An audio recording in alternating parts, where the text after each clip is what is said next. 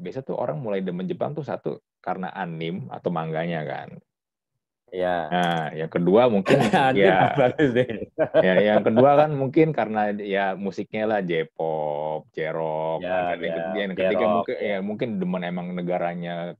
Terus yang keempat kan, Ya. yang keempat kan biasanya orang mulai aware dan tertarik sama Jepang gara-gara JAV-nya kan. Lu yang mana nih dari Iya, mana? iya. gue lebih suka gue suka Jepang karena suka di blur bro. lo selain gue lo ngobrol sama gue besok lo ngobrol sama orang lain lagi. Lo Hmm. ngobrol sama siapa lagi ya kan? Pasti lo kan ngundang lo pasti kan pengen tahu dong nih orang Hmm. siapa instagramnya siapa ya kan? Hmm. gua banyak orang yang gini gue banyak event dipanggil event Jepang nih. Karena gue suka banget sama orang suka banget sama Jepang. Karena bini gue kan mix ya campuran orang Jepang. Gitu. Jadi gue suka banget nih di dunia kerjaan ini di dunia tentang Jepang lah ya. Gue udah bolak balik Jepang udah sering banget ke sana karena eh gue pelajarin budaya nih budaya Jepang gitu ya. Oh nih oh kayak gini budaya Jepang nih gini. Orangnya tertib sopan walaupun kaku tapi dia eh, baik gitu loh. Nah cuman itu buat gue gue pelajarin. Karena buat apa bro? Karena ternyata di di Jakarta ini di Indonesia ini banyak kan perusahaan-perusahaan Jepang nih bro. Hmm. Kalau gue buat blog MC kan lumayan bro gitu istilahnya ya kan Iya, iya, iya, iya. Berarti kan lo harus punya lo harus punya eh, sasaran yang lo harus pengen nih supaya lo aku bisa supaya gue bisa dapat nih eh, apa ya ya lo mungkin suka bola tapi kan lo harus fokus ke bola terus dong Hmm. gitu loh Hmm. Hmm. teman-teman gue pada nanya lo kenapa sih Jot kalau lo lib apa dikit-dikit lo ke Jepang mulu lo dikit-dikit ke Jepang ya kan bini gue orang Jepang gue bilang gitu cuman lo kenapa sampai budayanya lo total banget sama budaya Jepang ya? Karena gue pengen tahu gue pelajari karena nanti di dunia buat kerjaan gue gue siapa tahu. Gue sampai dipanggil bro. Gue waktu itu ke eh, apa namanya radio di Jepang. Hmm. gue udah ke M- ke MX Tokyo FM ke Tokyo FM gue udah. Gue pernah dipanggil untuk siaran di sana. Hmm. terus gue ke apa namanya radio Jepang nasional Jepang gue udah gue udah komplit banget bro gue maksud gue karena gini itu buat portfolio kita untuk ya kerjaan juga kan gitu loh ngerti Hmm. kan lo Iya, iya. kayak iya. NHK gue NHK radio gue gila sampai NHK TV radio Tokyo FM Tokyo FM itu tempatnya di di, di eh, Ginza itu adalah rad- daerah kayak di sini mungkin kalau di Jakarta itu udah kayak Menteng ya ya daerah elitnya Iya, Ginza Tokyo. dari itu. Hmm. Hmm.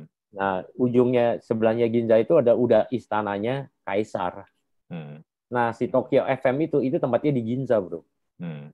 gua waktu dipanggil sama anak radio di sana, mereka riset, googling. Gua, googling gua, dia ngelihat Instagram gua. Oh, jadi suka Jepang, oke. Kebetulan tiba-tiba ada nge-DM gua di Instagram. Lo uh, kapan mau ke Jepang? Oh, kebetulan gua mau ke Jepang nih bulan depan. Ya. Oke, gua akan ngundang lo ke radio ya, radio uh, Tokyo FM boleh nggak? Oh, boleh ternyata ya salah satu ya gue bangga sih gue seneng Hmm. aja gitu gue sampai gue post di post di Instagram gue dia kan di Instastory gue karena gue seneng banget gila karena gue main main dapat ilmu karena radio di sini beda banget sama radio yang di sana gitu kan gitu. Hmm. di sana tuh ternyata radio itu adalah satu di Jepang itu. Gue pikir mereka orang sibuk. Dia nggak akan dengerin radio. Ternyata bro semua sama pakai kita nih. Kalau nunggu stasiun ya megang handphone. Gue kira Hmm. dengerin po dengerin Spotify Hmm. atau lihat Insta. Mereka ternyata dengerin radio semua bro. Karena di Jepang itu adalah daerah gempa Oke, peringatan paling cepat lewat radio.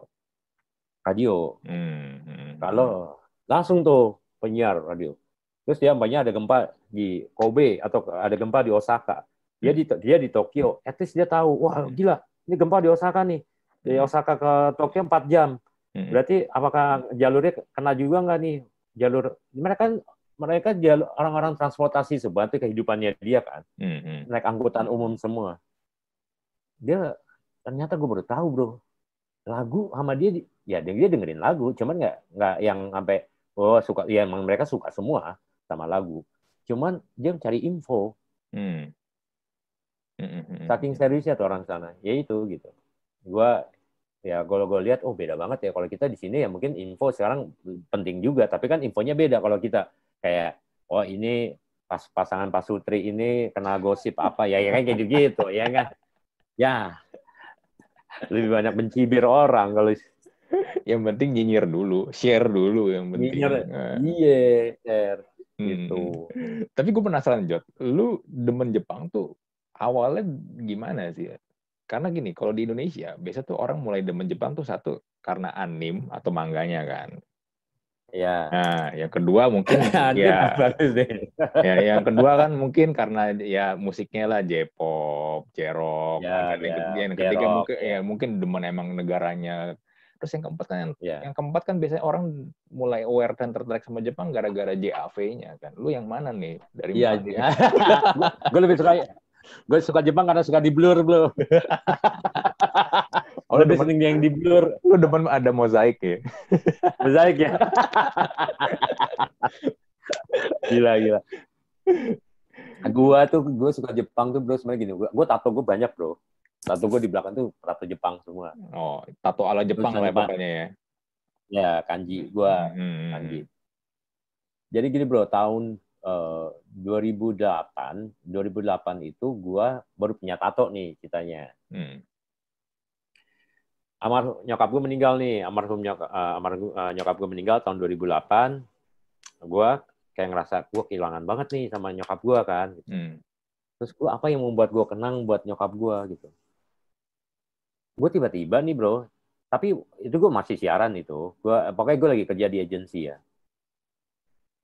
Bos gue waktu itu gue kerja di agensi bos gue itu orang Jepang. Hmm. tanya cowok nih.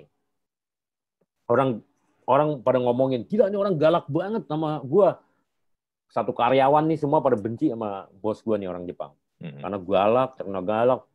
Uh, pok ya lo tau lah uh, tipikal orang sana kan begitu ya. Hmm. kerja kerja lo nggak ada mainnya lo kalau mau main waktunya lo istirahat lo kerja lagi kerja lagi ya begitu waktu ya harus on time kan. Hmm.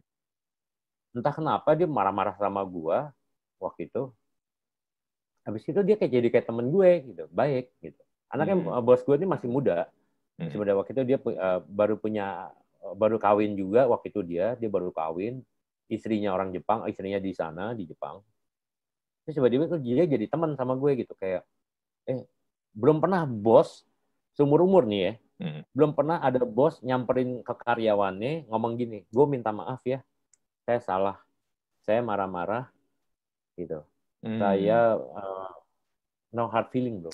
Hmm. Kalau semua orang pasti akan mengucapkan bos itu kan selalu benar perkataannya kan. Hmm. Di mana-mana, ya kalau di Indonesia ya, gue ngerasa hmm. begitu. Pokoknya bos nggak nggak bisa disalahin gitu.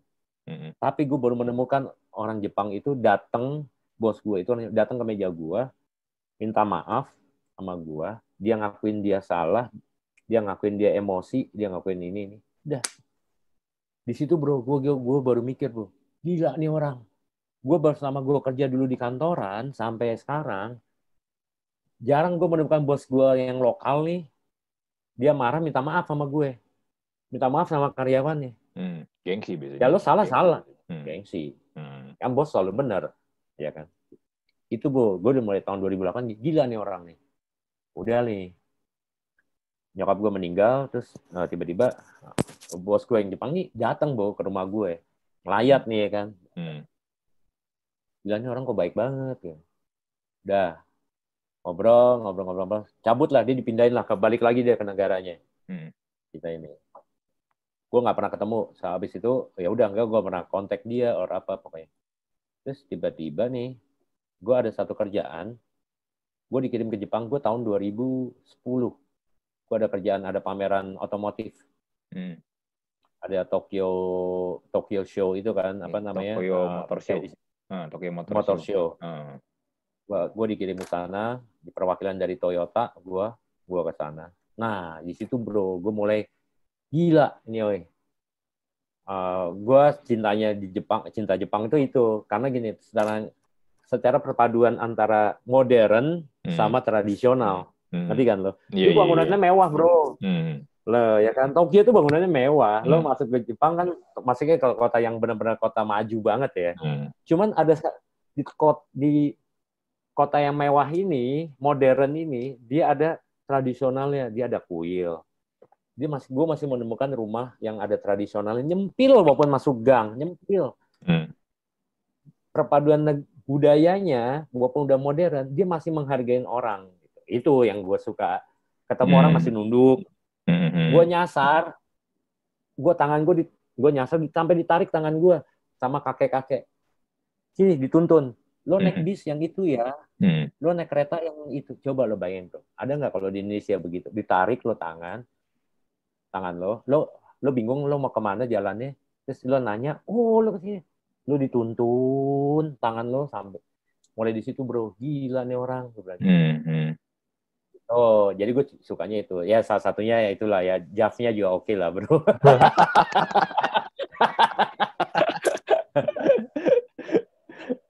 Berarti ya, ini tapi ya? emang Berarti lu ini ya, bener-bener emang karena faktor orangnya ya? Ya, orangnya bro. Nah, tapi lucunya bro, ini jodoh bro. Hmm. Bini gue kan cam, bini gue kan cam, bapaknya orang Jepang ya. Iya. Yeah, yeah. Ibunya orang, tapi uh, tinggal di sana, udah tinggal di Jepang semuanya, keluarganya. Gua waktu gue kawin itu gue tahun 2016 bro. Hmm. Lu lu pernah dengar nggak waktu zaman Jack FM ada Jody mencari cinta? Ah itu gue tahu tuh. Gue tahu. Lu cari jodoh. Yeah. Tapi radio yang bikinin lu buat cari jodoh.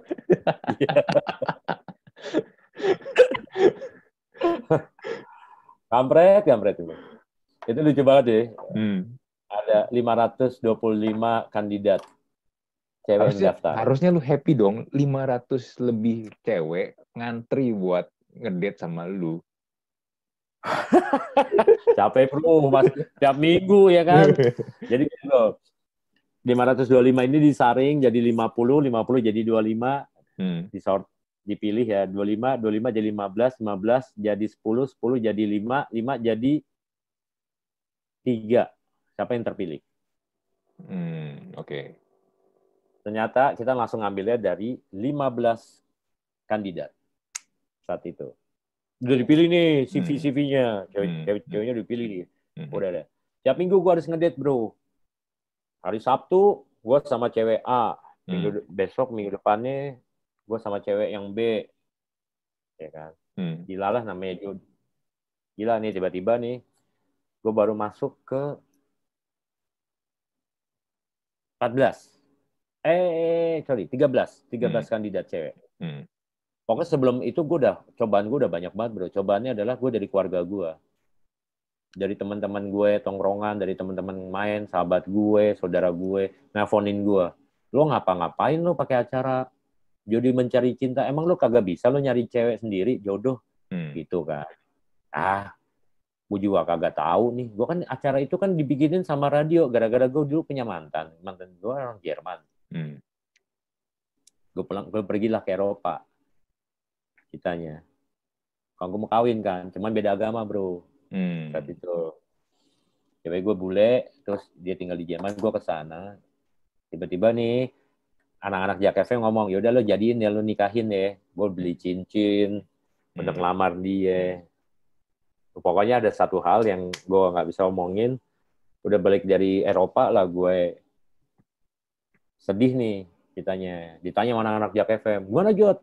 jadi dong kawin tuh kagak. Hah? Dia kagak mau kawin? Kagak mau.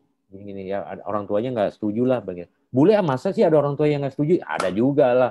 Kalau bule pendidikan tuh banyak bule pendidikan banyaknya yang nggak setuju gue bilang gitu kalau bule yang nggak pendidikan rata ya udah lo terserah anak gue mau lo kawin mau kagak gitu loh kan iya iya, iya. ya udah nih gue pulang nih gue siaran disangkanya gue sedih bro hmm. tuh ceritanya ya, emang sih pikiran gue agak sedikit kosong sih ngeblank gitu. Hmm. Peki ngomong gue agak nge program director gue gini, Fek kumpulin tanpa sepengetahuan gue. Kita bikin aja yuk daripada jodinya sedih, bikin jodi mencari cinta gimana. Hmm. Gue kagak tahu bro, gue nggak dilibatin meeting. Terus tau-tau jadi aja ya. Tau-tau jadi ya. Yeah. tiba-tiba gue lagi buka Facebook uh. lah Facebook aja kan kok ada bannernya Jody mencari cinta nih apaan gitu hmm. bikinlah program itu bro mau nggak mau dong gitu loh nah udah nih kandidat udah ada nih ceritanya pokoknya yang kedua kedua belas 12 pokoknya gue udah dapat dapat masukan gak enak juga lah sama keluarga gue mas saudara gue sangka gue nggak bisa cari cewek nggak bisa cari jodoh lah apa hmm. ternyata bini gue yang sekarang ini nih bini hmm. istri gue hmm. itu adalah kandidat yang ke 13 nomor 13 hmm. nomor 13 hmm. hmm. ceritanya gini ini lucu bini gue ini nggak tahu dia itu di daftarin sama teman kantornya Hmm. Bini gue kan kerja, bini gue kan kerja di uh, Sumit Mas nih perusahaan Jepang, ya iya, kan? Iya, iya. Hmm. Nah dia kerja di sana, dia baru tiga tahun di sini. Ceritanya baru tiga tahun di Indonesia, terus dia di penempatan di Tamrin di Sumit Mas itu, ya dia belajar bahasa Indonesia, udah udah lebih bagus lah, lumayan. Tiba-tiba didaftarin sama temennya teman kantornya. Karena teman kantornya pendengar jak banget pendengarnya joki banget. Hmm. gitu. Didaftarin lah. Ditelepon sama tim kreatif Jak FM bini gue kagak tahu. Nih apa? Dia bingung kan? Ikut acara ini ya jadi hmm. saya nggak tahu katanya gitu gitu gitulah gitu ya. Udahlah bro.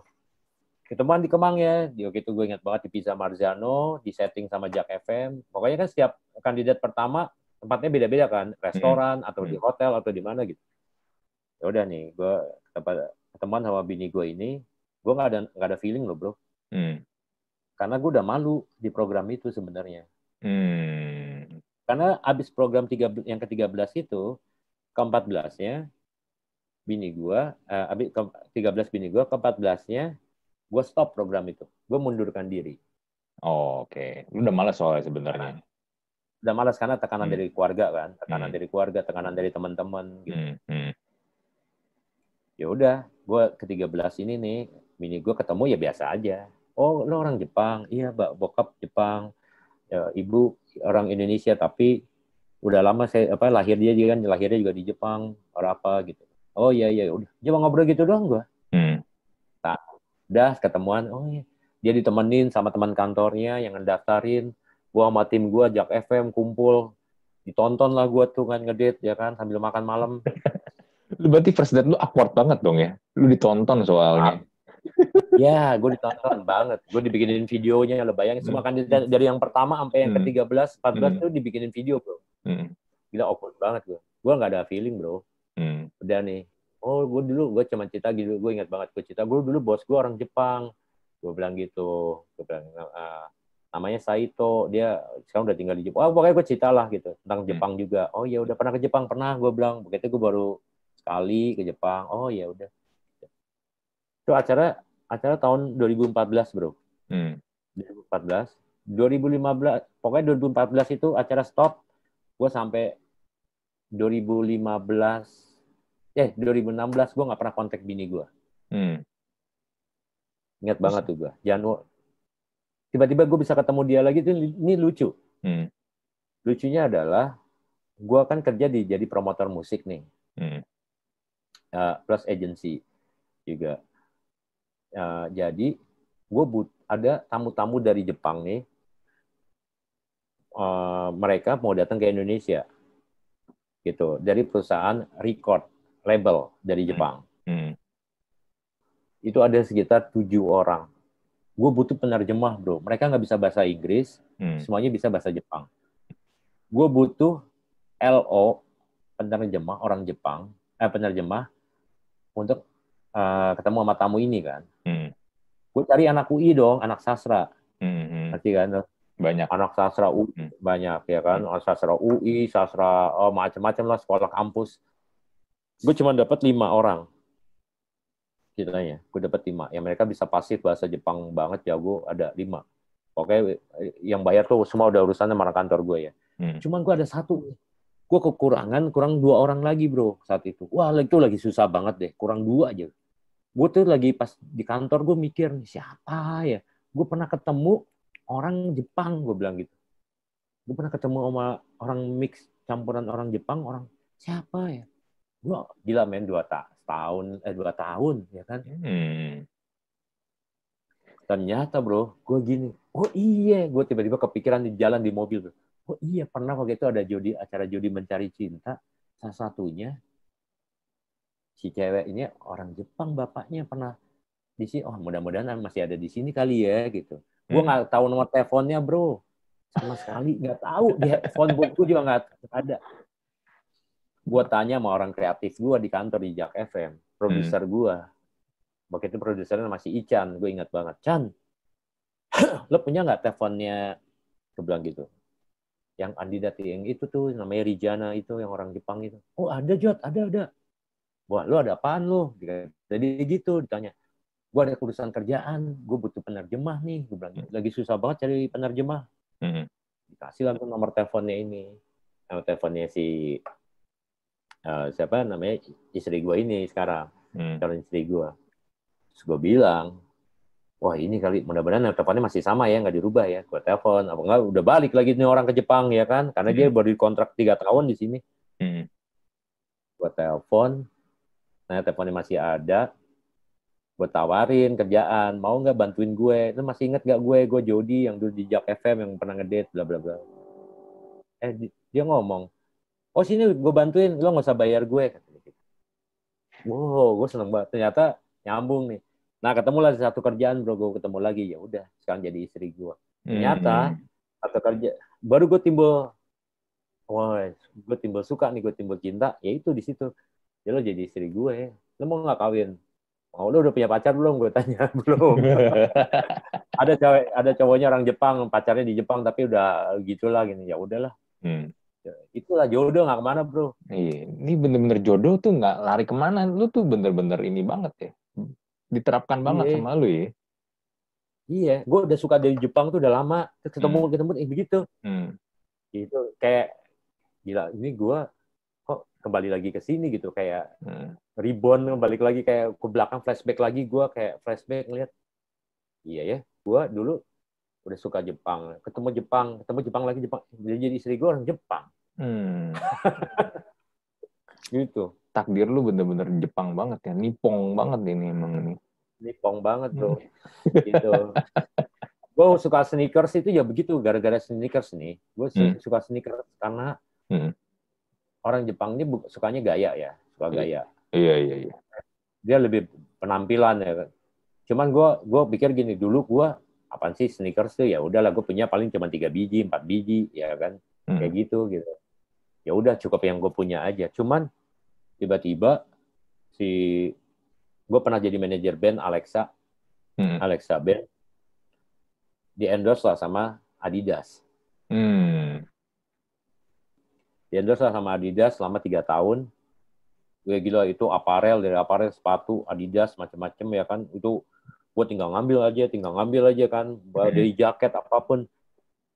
Terus gue ya gue tadi begini gue pikir sepatu sepatuku banyak banget di rumah ya kan. Tapi nggak ya, paling gue pakai itu itu aja lagi kadang itu itu aja lagi gitu kan. Hmm. terus tiba-tiba ada nih uh, eh, gue pas lagi ke Jepang ada orang Jepang nih lihat gue dia nggak bisa bahasa Jepang tapi karena gue sama bini gue dia ngomong gini maksudnya dia dia tuh lagi nyari sepatu yang lo pakai Adidas ini yang lo pakai ya Adidas Samba ini lo lo pakai ini beli di mana kata dia gitu karena gue nggak ngerti bahasa Jepang kan gitu. hmm. terus gue bilang gue dapetnya di Indonesia gue bilang gitu karena saya dikasih gue bilang gitu. ternyata Adidas yang gue pakai itu ada warna cuma warnanya ya Allah warnanya ungu ungu tua hmm. tambahnya terus cuma stripnya tuh putih white gitu ya white uh, terus simple gitu ternyata ada nomor serinya bro di di dalam itunya oh, di dalam okay. lidahnya hmm, hmm. ada serinya si Jepang itu susah banget dapetin yang ketemu di jalan sama gue itu. Hmm. Terus ditawar sepatu di tengah jalan gitu? Iya iya, lo tau kaki Jepang kan orang kaki Jepang kecil-kecil ya? Iya iya iya, iya. kecil-kecil. Nah. Kaki gue empat tiga, dia kakinya empat dua, empat empat satu setengah apa empat dua lupa deh gue. Hmm. Maksain bro. gue mulai di situ gila nih orang nggak kenal random di jalan tep nyetopin gue gue hmm. pengen tahu nih Adidas Sambanya tipe berapa? Nomor serinya sekian gue juga sampai bingung gue dikasih waktu itu gue karena gue di endorse gue bilang. Terus dia bilang gue suka uh, gue suka nih kalau mau gue bayar kaki lu berapa size nya gue bilang gitu kan. Hmm. size lu berapa kaki size gue empat satu empat dua gue lupa size gue empat tiga gue hampir empat empat. Gede kaki gue. No nggak apa apa nggak apa apa kata dia. Gue tuh masuk ke toko sepatu gue copot sepatu gue. Nih ya udahlah kalau lo mau lo maksa gue apa? Lo beliin sepatu gue baru tuh gue bilang gitu. Tuh hmm. ada Atmos ada ABC Mart ada apa namanya uh, Kick Slap gue bilang gitu. Hmm. gue disuruh nunjuk bro lo beli yang mana terserah. Kata dia. Dia gue sama sepatu juga. Sampai segitunya ya gila ya. Hmm. Random. Ini orang nih random banget men. Gue nggak kenal sama dia sama sekali di jalan lewat tau dia nyetopin gue hmm. wah gila nih orang. Terus gue ngeluarin duit dia gede untuk bari gantiin sepatu gue nih udah nih lo dapat sepatu baru. Lo mau nggak? Apa lo mau duitnya aja atau mau? Dia sampai bela-belain gue suruh tunggu. Dia ngambil duit ke ATM lo hmm. butuh lo berapa lo? Umpamanya harga kalau dirupiahin ya dia ya Adidas kan nggak sebegitu mahal seperti Nike kan gitu. Mm. Itu sepatu saya kan bro udah kena hujan, udah mm. ya warna kulitnya juga agak udah agak pudar gitu. Dia masih kalau dirupiahin dia bayarin itu gue ingat banget 2 juta. Samba 2 juta. gue. Udah pernah lu injek-injek, udah pernah lu pakai. Injek -injek. Hmm. Iya. Ya. Satu tahun lebih gue pakai, hmm. satu setengah tahun lebih. Gitu. Hmm. Dibayar 2 juta cuman pengen tahu nomor serinya doang dia katanya akan ditaruh di mana gitu di dia tuh ternyata punya ini punya uh, blog. Oh, uh, oke. Okay. uh. fanbase-nya Adidas dia gitu. Hmm. gitu. Jadi nah, itu kolektor ya? Kolektor juga. Nah udah. Beruntung mulai di situ gue ya udah gue suka sneakers. Ya udah gue oh segitunya kalau orang tahu tahu ya hmm. kalau ada nomor serinya. Jadi orang tuh nggak sembarangan punya sneakers tuh, ya dia main beli-beli aja. Ternyata tuh harus tahu sejarahnya juga ternyata. Hmm. Hmm. Itu ceritanya kayak kayak Jordan lah ya, yeah, kayak yeah. ya kan. Sejarahnya gimana nih, Red hmm. apa sih Brad ini gimana, yang ini gimana, kan punya historinya gitu. Hmm. Hmm. Tapi untung lu ketemunya di Jepang ya, Jot ya. Oh, lihat ada sepatu nih, udah gue bayarin deh sepatu lu. Lu mau beli yang lain, gue beliin. Coba di Indonesia lu sini nyeker lu pasti pulang. Iya. yeah. Dibegal, Bro. Dibegal. Dibegal. Gawat orang sini mah, Bro. iya. Yang ada lu pulang nggak ada nyeker. Cuman pakai kos kaki. Iya, iya. Iya, bener itu dia tuh. Bener-bener banget. Ya itulah. Mulai suka sneakers ya begitulah gitu. Tapi gue pernah lah, gue ngalamin di Palak, gue pernah juga zaman SMA, gue sering banget. Oh iya, gue gitu. juga, gue juga pernah berapa kali. Gue, gue ingat tuh iya. terakhir yeah. kali, ini terakhir kali gue di Palak tuh SMP. Itu gue lagi pulang main bola. Uh. Ya, biasalah main bola gitu kan, bajunya kan udah mulai yang kita mulai pakai yang ini bagusan dikit yeah. lah, ya kan. Udah mulai kerenan ya. Iya, udah mulai kerenan. Itu udah kelar tuh main bola tuh, udah kelar, udah kelar main bola, jalan mau pulang kan. Pas mau pulang, gue tuh inget banget, gue pakai sendal Adidas sendal Adidas yang edisi Newcastle. Newcastle United. Oh. Jadi Adidas um, di tengah itu logo Newcastle United. Eh, lagi jalan sama temen gue beberapa orang. Eh, itu ada orang, beberapa orang juga di ujung nyamperin. Biasa malah. Iya, sendal gue dituker tuh gak. Sama sendal jepit. Gila. sendal jepit dia. itu terakhir kali gue dipalak itu SMP itu. Iya, iya, iya. Gila men orang Malang tuh nggak ngeliat tempat bro Iya, Parah deh. Gila. Gue kalau inget-inget lagi kamar tuh gila banget. Di kamar mandi. Gue di kamar mandi, lo bayangin di toilet umum di mall. Hmm. Lagi sepi. Gue lagi cabut sekolah SMA. Hmm. Sepatu gue, elah bro, sepatu juga udah robek-robek bro. Sepatu gue Converse yang udah hancur, hmm. ya kan. Udah bolong-bolong. Dia ngincarnya bukan sepatu sebenarnya tadinya. Dia ngincarnya duit. Hmm ya kan muka gue kali muka gue berduit kali apa gimana kagak kali muklis gini muka gue muka iblis ya kan tapi pikir gue orang kaya kali kali apa apa gitu kan hmm. sampai tau dong gue lagi pipis gue hmm. oh gue pakai sebagai seragam SMA bawa tas gue lagi cabut sekolah gue datang ke PIM PIM satu dulu masih PIM satu tuh. Hmm. Belum ada PIM dua. Pipis. Wah, dingin nih di baju sekolah gue ditempelin pisau. Dem. Wah, apa nih gue nengok. Itulah anak uh, pakai pakaian preman gitulah, pakaian biasa. Hmm. Hmm. Pas labung, dom, dompet mana dompet? Tuh, buka kan dompet gua. Lo makan tuh, cuma ada seribu. Ya kan, seribu, seribu rupiah. Hmm. Ambil duit gua seribu. Dompetnya dibalikin. Wah, dikorek-korek kantong gua. Ada koin, diambil. Tempel dia berdua kan nempelin gua. Satu nancepin, nancepin peso, yang satu jagain lihat pintu nih, pintu kamar mandi, ya kan? Kalau hmm. ada yang masuk, nggak boleh masuk dulu. Hmm. Gitu.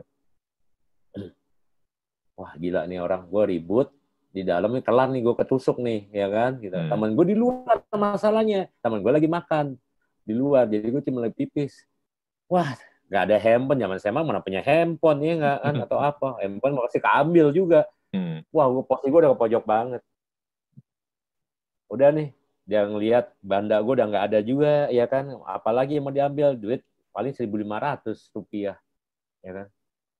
Wah gimana dia mungkin mikir? Lihat barang gua wah sepatu buluk dan ambil juga bro. Gila nggak?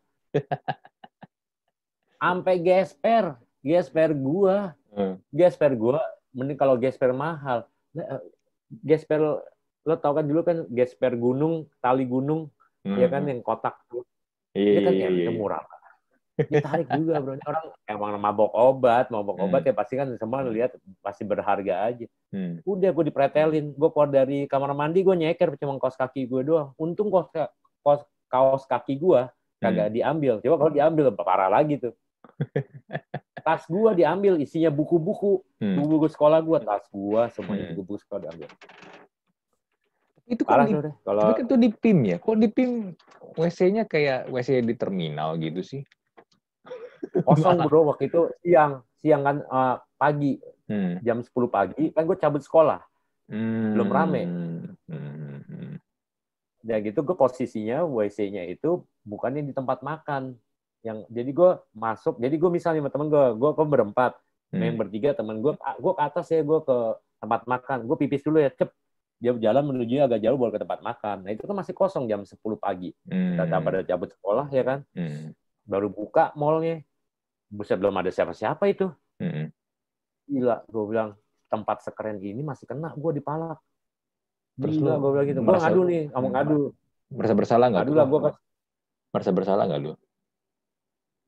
Bersalah apa? Iya, lu kan bolos, terus ternyata kena palak. Oh iya, iya. Ini karma nih. ya itu karmanya, bro. Makanya kalau lo bolos udah paling bener udah nongkrong aja di taman, jangan masuk ke mall. di taman juga dipalak juga ya. Palak juga. Eh sini lo. udah paling bener nongkrong di rumah temen ya nggak sih? Rumah kosong udah. Iya. Di rumah kosong dirampok. Wah. Wah, udah emang udah sulit deh, sulit, sulit, sulit. Terus sneakers punya berapa banyak sih sekarang? Belum punya berapa pasang?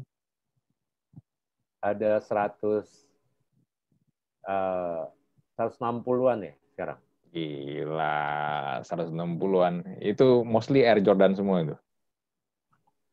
Uh, sekarang gue lagi nggak suka Air Jordan. Air Jordan banyak, banyak. Gue mostly Air Jordan. Cuman sekarang gue mix. Jadi gini, gue dulu gue suka banget sama AG1. Hmm.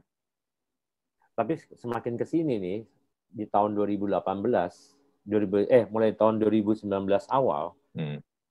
Jordan itu udah kayak udah kayak kacang ngeluarinnya bro. Jadi kayak handphone koran terbaru. Ada lagi ada lagi ada lagi yeah, ada lagi betul. ada lagi.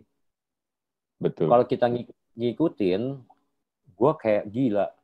Kok jadi gue akhirnya jadi agak bosen liatnya ini gue kasih tahu ya teman ini kan ini rak uh, ya ini yang kalau kalau udah gue pakai pakai aja gitu kan. Hmm. yang kalau siap gue pakai itu ada campur ada Air Max ada apa gitu kan. Ada hmm. fans atau apa. Hmm. Cuman kalau ini kamar gue ya ini. Tuh bro. Tuh dia ya gue taruh lemari. Lemari baju isinya kotak sepatu semua. Hey, bro. Udah ya sampai atas atas aku udah nggak muat bro. Lihat bro. Hmm. gila. Itu bini lu nggak ngomel lu ya dari awal gue udah udah ya beginilah udah udah suka lah hobi gue hmm. hobi gue emang udah sneakers kan jadi dia udah tahu ya, asal jangan hobi gue main cewek aja gitu kan dia nggak suka. Iya, semua juga semua juga nggak suka kalau lu, lu diduain.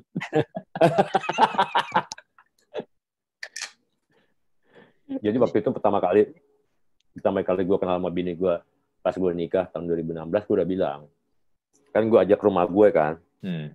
sebelum gue misah sama orang tua gue punya rumah sendiri gitu gue ngomong jadi gue lagi beres-beres rumah nih. Beres-beres kamar gue untuk pindahan. Udah tinggal bareng sama bini gue ya ini nih dia kaget lihat kamar gue loh banyak sepatu hmm. udah banyak sneakers loh begini. Hobi gue ini pokoknya hobi gue dua. Hobi gue dua yaitu uh, sneakers sama motor hmm. gue kan suka pecinta Vespa ya iya, klasik ya uh, Vespa nah jadi gue gue udah bilang dari awal gue suka motor klasik gue suka hobinya Vespa sama sepatu jadi lo jangan kaget gue bilang gitu hmm. kalau lo hobinya apa bini gue tadi nggak punya hobi bini gua. Sekarang hmm. bini gua udah mulai suka sama sneakers, bro. Hmm. Jadi kalau gue beli, hmm. dia juga harus beli gitu. Atau enggak dia beli, gue juga harus harus punya juga gitu loh, bro. Sekarang begitu. Hmm. Ya untungnya sekarang, untungnya gue udah ngerem nih, biar aja bini gue. Kalau bini gue ya udah lo pakai duit lo sendiri ya, gue bilang gitu. Kalau pengen dia punya ada sneakers yang dia suka, hmm. ya udah deh gitu kan. Silahkan. Cuman gue senangnya nih ada yang teman gue orang kerja di Nike orang Jepang hmm. Dia kerja di apa namanya Harajuku store di Nike store di sana. Dia kebetulan temannya bini gue teman sekolah bini gue mereka itu kalau gue lagi ke Jepang gue selalu di atau nggak gue nggak ke Jepang pun dia ngimelin gue ini hmm. ada uh, Nike nih. Jordan 4 Jordan 3 kalau lo nggak suka Jordan satu ada Jordannya. Lo mau nggak? Gitu. Hmm. terus gue bilang cuman nggak enak nih orangnya baik banget ya. Jadi dua kali dia ngirimin bro. Ngirimin ngirimin. Free gue dikirimin free. Sama si teman bini gue ini orang hmm. Jepang. Hmm. ya gue ya paling gue cuma bayar bayar uh, shippingnya doang ya kan. Bayar shippingnya doang hmm. pengiriman barangnya doang. Gue mau bayar nggak boleh sama dia jangan. Gue pokoknya dia nih pokoknya lo tinggal post aja ntar lo di Instagram atau di mana lo, lo udah lo bilang uh, ini aja apa namanya lo lo bilang aja ini lo apa namanya lo kasih tahu kalau lo dapat di Nike Harajuku Jepang gitu aja. Oh ya hmm. gitu dimension lah diminta dimension aja di Instagram. Enak dong lo dapetin Nike Air Jordan kayak begitu. Sedangkan orang-orang mungkin harus ngantri, harus nabung, lalu dikasih. rezeki bro nggak ke mana, marjuki kacang tane, rezeki nggak ke mana ya. iya iya iya. Tapi lu gila sih, koleksi lu sih gila sih. Uh, gue juga punya teman juga sama kayak lu, koleksi Air Jordan 1 juga banyak banget. Arah ya? Iya, sakit tuh orang. Tapi tadi yang lu bilang Air Jordan satu itu udah terlalu ser mulai sering terlalu apa ya secara frekuensi banyak banget barang barunya bener sih. Jadi bosen ya. Iya. Uh, gue ngeliatnya jadi sekarang, iya kalau ke mall tuh orang pakai Air Jordan satu tuh kayak jadi pasaran banget jadinya. Iya, itu dia. Makanya gue, gue tuh kayak ngeliat gimana uh, si Jordannya sendiri mungkin ya si Nike-nya karena ngeliat pasarannya, kok gila nih uh, naik banget jadinya hmm. Hmm. dia ngeluarin model yang AG1 juga tapi cuma dibedain warnanya ya kan sekarang gini ada navy blue AG1 navy blue ada yang baru lagi nih yang navy blue ada baru lagi yang sekarang itu yang apa sih wah gue udah nggak tahu namanya deh hmm. terakhir tuh gue tahu yang navy blue ini yang biru stripnya Nike-nya itu uh, uh, warna silver dia biru biru biru biru ini yang paling baru tuh. Gue baru kemarin gue lihat baru rilis di Amerika. Sekarang udah masuk ke toko sepatu di Hoops, ya kan? Hmm, Hoops. Hmm, hmm. Di Hoops Indonesia itu udah masuk. Dia baru kemarin gue bilang baru masuk. Itu yang terakhir. Tapi kemarin nongol lagi bro. Ada yang hitam merah muda. Wah gila. Banyak banget gue bilang gitu. Ya itu jadi ya kesannya jadi jadi kurang jadi kurang apa ya? Kalau gue lihat dulu mungkin punya Jordan tuh pakai Jordan satu punya pride lah gitu loh. Hmm, sekarang kayak jadi kayak kacang. Ya kayak gitu loh. Kelasnya iya. jadi ya orang apa mengubah mungkin si perusahaan ini si Jordan mengubah uh, salary-nya kali mau naik kali apa gimana kali ya kan pendapatannya hmm. bisnisnya dia pengen uh, naik atau gimana tapi menurut gue sih sayang ya gitu loh hmm. kalau dia, dia punya satu brand menurut gue sih tahan dulu sekarang tanggung keluarin berapa per gitu loh ya kan ini gila nambah lagi modelnya nambah lagi modelnya gitu orang kan jadi gila nih hmm. bingung hmm. kan gitu loh hmm. itu juga sebenarnya jadi nggak ada nilai sih Hmm, bener value jadi hilang. Gimana ya? Value jadi hilang. Kayak kayak lu hanya beli barang retail biasa aja. Iya, itu iya, dia. Kan? Nggak, nggak ada. Itu itu juga yang sebenarnya salah satu alasan juga kenapa gua dulu kan gua tuh dulu Adidas banget, Jot. Uh. gua wah Adidas di mana-mana lah. Apalagi dulu gua juga demen Real, gua juga demen Real Madrid kan. Real Madrid kan masih pakai Adidas. Adidas, oh, iya, iya, iya. Pas zaman Beckham juga tuh. Cuman lama-lama ya bosen juga karena terlalu pasaran dan ada terlalu di mana-mana sampai iya, ak sampai akhirnya eh, tahun berapa tuh 2012 2013 tim Liga Inggris Tottenham Hotspur tuh Spurs pakai Under Armour tuh.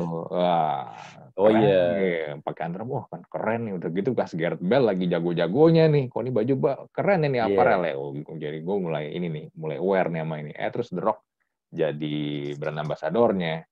Ya udah. Iya. Yeah. gua gua pelan-pelan mulai gue ganti. Dan ya memang sih kalau secara mungkin ya kalau secara brand awarenessnya memang Nike sama Adidas masih tetap nomor satu lah ya.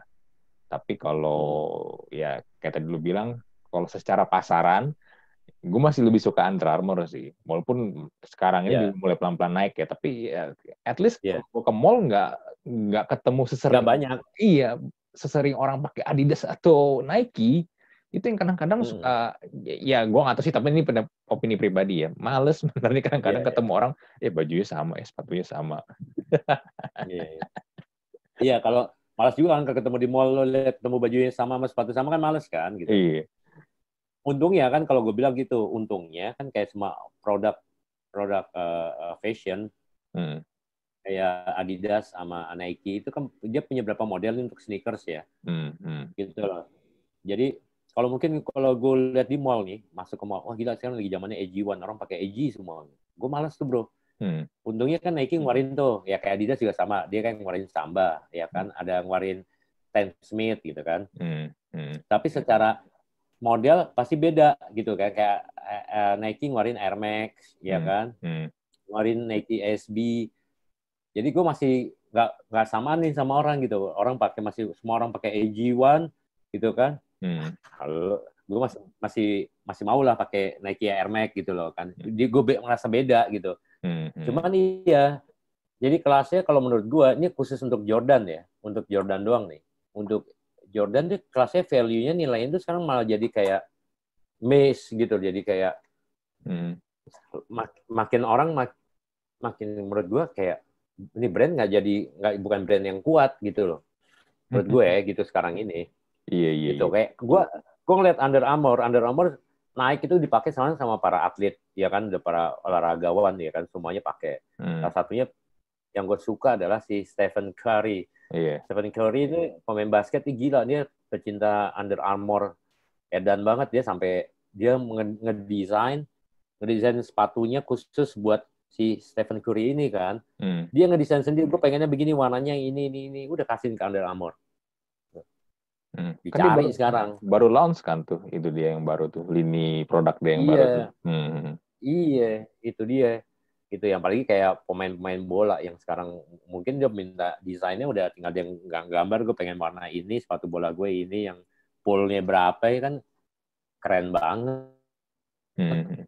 Itu Tuh. Betul, betul, Sekarang betul, sih Under Armour tuh emang, emang bertahan dia bertahan di kelas yang ketiga ya menurut gue ya. Hmm. Di di pokoknya bersaing di antara Nike, Adidas dan juga ya Nike Adidas dan juga sekarang mungkin menurut gue nih yang dulu-dulu naik lagi nih bro. Kayak Puma. Iya Puma. Puma bagus-bagus loh sekarang keren. Puma naik lagi nih. Hmm. nah. kalau dulu tuh kan, Puma. kalau dulu Diodora tuh, lagi naik lagi. Puma itu kan image-nya tuh tim-tim Afrika banget tuh. Karena banyak tim Afrika pakai yeah. Puma. Sekarang mereka ya, mulai kelasnya dan kelasnya udah beda, gandeng BTS buat jadi brand ambassador. Yeah. Gila tuh mereka. Iya yeah, benar. Hmm. Udah, udah ngincernya udah ngincer ini. Uh, Itali ngeluarin pop industry. Iya, Itali ngeluarin Villa. Villa sekarang naik lagi nih Villa. Mm -hmm. Villa Itali punya tuh. Kalau ah, kalau Jepang kan Essex kan, Essex yeah. Tiger. Oh, dia Onitsuka. Mm-hmm. Onitsuka, Onitsuka tuh udah memang dari dulu ya sampai sekarang ya bertahan aja gitu ya. Ya standar aja. Ntar naik, ntar gitu flat lagi gitu. Di ah, Puma juga gitu tuh, flat, naik, turun lagi gitu. Tapi mm. sekarang lagi begini nih, lagi pelan-pelan nih dia. Mm-hmm. Itulah. Ya kalau ngurusin untuk ngomongin soal itu ya kan? Kalau ngikutin suatu produk itu wah lo kalau lo kayak, kayak teman lo kayak gitu ya dia pecinta sneakers ya pasti sama dia kalau dia suka ya diikutin aja bro sama dia gitu. Iya bener bener bener. Kayak dulu aja gue juga gue ngumpulin jersey bola sampai akhirnya di satu titik gue bosen gue jual jualin juga. Ya kan kayak gitu kan. Gimana nah itu itu kan kayak buat lo uh, nanti buat invest investnya lo, investasinya lo tuh. Orang mau investasi kan macam-macam. Ya kayak gue kan gue nggak tahu gue mulai mulai suka sepatu kan mulai gara-gara itu oh ternyata sepatu itu bisa diinvest juga ya gitu. Mm-hmm. Gue belinya nggak seberapa, ya kan bahkan gue dapetnya itu gratis waktu itu dari Adidas. Terus tiba-tiba gue bisa dapat duit 2 juta kalau dirupiahin gitu bisa dapat sneakers yang baru. Ya karena itu invest gitu kan. Terus kayak teman gue waktu itu tiba-tiba ngucuk kayak datang, Jod lo kalau nggak salah lo punya sepatu ini deh apa namanya yang uh, Jordan yang yellow black bang gitu yang Manhattan lo punya kan ada baik gue bayarin deh kan kakinya sama. Gue nggak tahu ya menurut gue ya lo kalau mau ya mau aja tapi harganya jangan segini ya gitu. Kan itu invest ya kan bro? Betul betul betul betul, betul. jadi invest gitu. Hmm, dia pun udah pernah kita ya cari yang second aja. Iya kayak baju lo, lo baju lo punya jersey lo second hmm. lo pernah lo pakai tapi kalau ada orang lo masukin ke blog ke baju apa kalau masukin ke Instagram lo iseng-iseng jual ya kan hmm. Hmm. lumayan itu dapat deh gitu yo iya sekarang oke oke oke Jot kita sudah ngobrol wah dua jam gila dua jam bro Gila, gila, gila, gila, gila. Oke deh, mungkin ini buat closing kali ya. Buat closing, kalau buat mereka nih yang punya cita-cita pengen juga jadi penyiar radio nih, eh, apa nih menurut lu yang harus mereka persiapkan? Tipsnya lah. jadi penyiar radio mah harus apa adanya aja. Udah lo, lo punya karakter, punya karakter yang lo yang sudah lo punya, tinggal lo fokusin aja sekarang hmm. ini radio kan berkembang ya bro hmm. gitu kalau lo nggak bisa jadi penyiar radio sekarang sudah ada tempatnya namanya podcast hmm. jadi lo bikinlah podcast sebanyak banyaknya kalau lo nggak punya kesempatan menjadi penyiar radio karena hmm. podcast adalah uh, tempat yang akan bersaing sekarang ini bersaing sama di dunia radio jadi lo jangan kecil hati hmm. buat buat lo semua yang pengen jadi penyiar radio bikinlah podcast gitu. Hmm. Karena podcast ini sekarang adalah saingannya radio. Lo hmm. bisa bisa bikin podcast di mana aja ya kayak gue sama lo hmm. di sini. Lo bisa bikin di pinggir jalan, lo bisa bikin di rumah temen lo. Hmm. Itu yang sekarang menurut gue cita-cita pengen jadi penyiar radio ya ada lo ke podcast aja dulu. Gitu. Hmm. Ya kan? Kalau lo semakin banyak lo bikin podcast, semakin banyak lo berkarya di podcast, duitnya juga sama bro kayak penyiar radio nantinya karirnya juga sama. Gitu. Amin. Apa tahu Tuhan kan Tuhan kan juga selalu nggak tidur ngelihat doang rezeki orang hmm. lo berkorban tiap hari lo bikin sesuatu demi kebaikan ya pasti ada jalannya menurut hmm. gua ya pasti hmm. gitu loh hmm. lo sempat tahu lo ada ada brand ada klien yang suka dengan podcast lo atau YouTube lo ya lo bikin lah sekarang era udah era digital nih Jadi menurut gue manfaatin era digital sekarang ini platform-platform yang yang sekarang lagi ada lo isi. Hmm. lo isi semua platform yang ada. YouTube podcast ya semua platform. Lo isi Instagram lo mau jadi selebgram lo mau jadi apa pun silakan. Itu dunia lagi kebuka. Mumpung lo uh, bisa lo berkarya dengan diri lo sendiri, dengan kemauan lo, dengan gayanya lo, stylenya lo, semua orang bisa ngeliat lo, orang suka sama lo, menghasilkan uang. Hmm. Itu tuh. Oke, itu Jadi, sebuah. kan ada YouTube ya? Ada. Ini gue masuk YouTube. Iya, iya. Ya. Ini gue masuk YouTube. Ya, itu sebuah nasihat dari salah seorang penyiar terkenal. Gak terkenal amat kalau gue. gue tuh punya, eh lo tau gak, gue tuh lagi punya sindrom. Sindrom apa nih? Percaya gak lo? Bukan gue punya, gue malah takut pengen, ter, pengen takut terkenal bro, serius. Kenapa? Gue sindrom gue itu.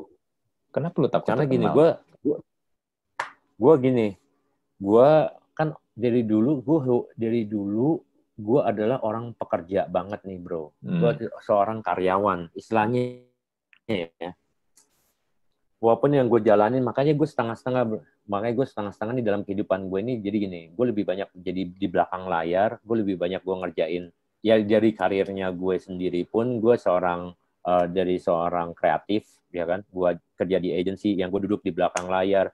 Menurut gue adalah gue penyiar gue jadi penyiar gue bisa masuk TV itu menurut gue adalah bonus menurut hmm. gue hmm. ya. Sampai gue nggak nyangka bisa jadi pokoknya eh gue tiba-tiba gue bisa masuk TV nih gue bisa bisa nah gue jalanin lah saat yang penting gue adalah di portfolio gue itu menurut gue adalah bonus.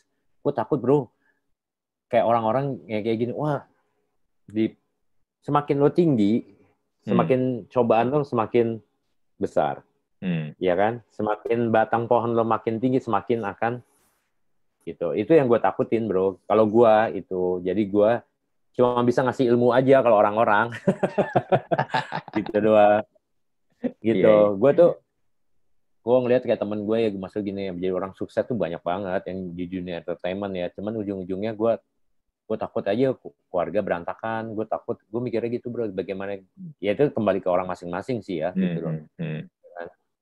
ya itu kalau gue sih yang penting bisa ngasih ilmu ke orang gue bisa ngasih apa yang gue pernah gue lakuin gue pernah gue pelajarin nah ini ilmu gue gue lebih suka kayak ngasih workshop gue lebih suka kayak gitu gue workshop hmm. diundang ke apa umpamanya ada uh, kelas penyiar gue kelas apa gue lebih suka gitu loh hmm. sekarang ini ya menurut gue ya gue sekarang ya gitu hmm. karena gue ngerasa gini masih anak-anak yang sekarang sekarang ini emang muda-muda ini lebih lebih bekarnya lebih gila-gila lagi mungkin banyak yang antusias banget pengen jadi artis pengen jadi pengen jadi apa ya ya orang terkenal ya dengan cara masing-masing ya kan. Hmm. Cuma kita kan kalau kita nih, gue ngerasa nih kalau kita ikutin terus nih di dunia itu, wah ngeri juga sih.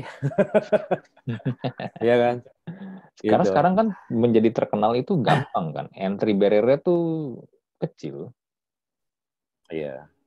Dibandingin benar, dulu ya. benar. ya. Dibandingin dulu ya. Iya ya itu karena bisa memanfaatkan dunia uh, platform-platform yang udah ada sekarang juga udah ringkes banget kan hmm. lo main TikTok ya udah lo mau jadi menjadi tiktokers istilahnya rematik remaja TikTok silahkan lo lo manfaatin di situ rematik lo mau botok hmm. Ya kan bocah TikTok mau menjadi apa gitu ya itu lo fokus lah di situ mau jadi hmm. insta apa namanya artisgram eh, apa namanya selebgram silahkan lo di situ hmm. ya sekarang paling cewek kan paling cepat naik tuh iya. cewek ya kan Bener. udah lo bikin tinggal lo keluarinnya geser dikit jadi gitu ya kan yeah. geser dikit jadi ya ya, ya gitu ya sekarang ya kita kita nggak bisa bohongin bro karena dunianya udah semakin udah semakin begini gitu loh hmm, hmm, hmm. apalagi sekarang psbb nih WFA udah nggak bisa ke mana-mana ya udah lo cari sensasi aja juga bisa gitu kan hmm, hmm. ya itu sekarang makanya itu gue bilang sekarang eranya radio, uh, eranya eh, radio sekarang udah agak menurut gua nih, radio emang bersaingnya sama podcast. Hmm. Karena orang bisa melakukan di rumah. YouTube pun juga sama. YouTube ada satu platform yang gila banget menurut gua. Hmm. Gila banget.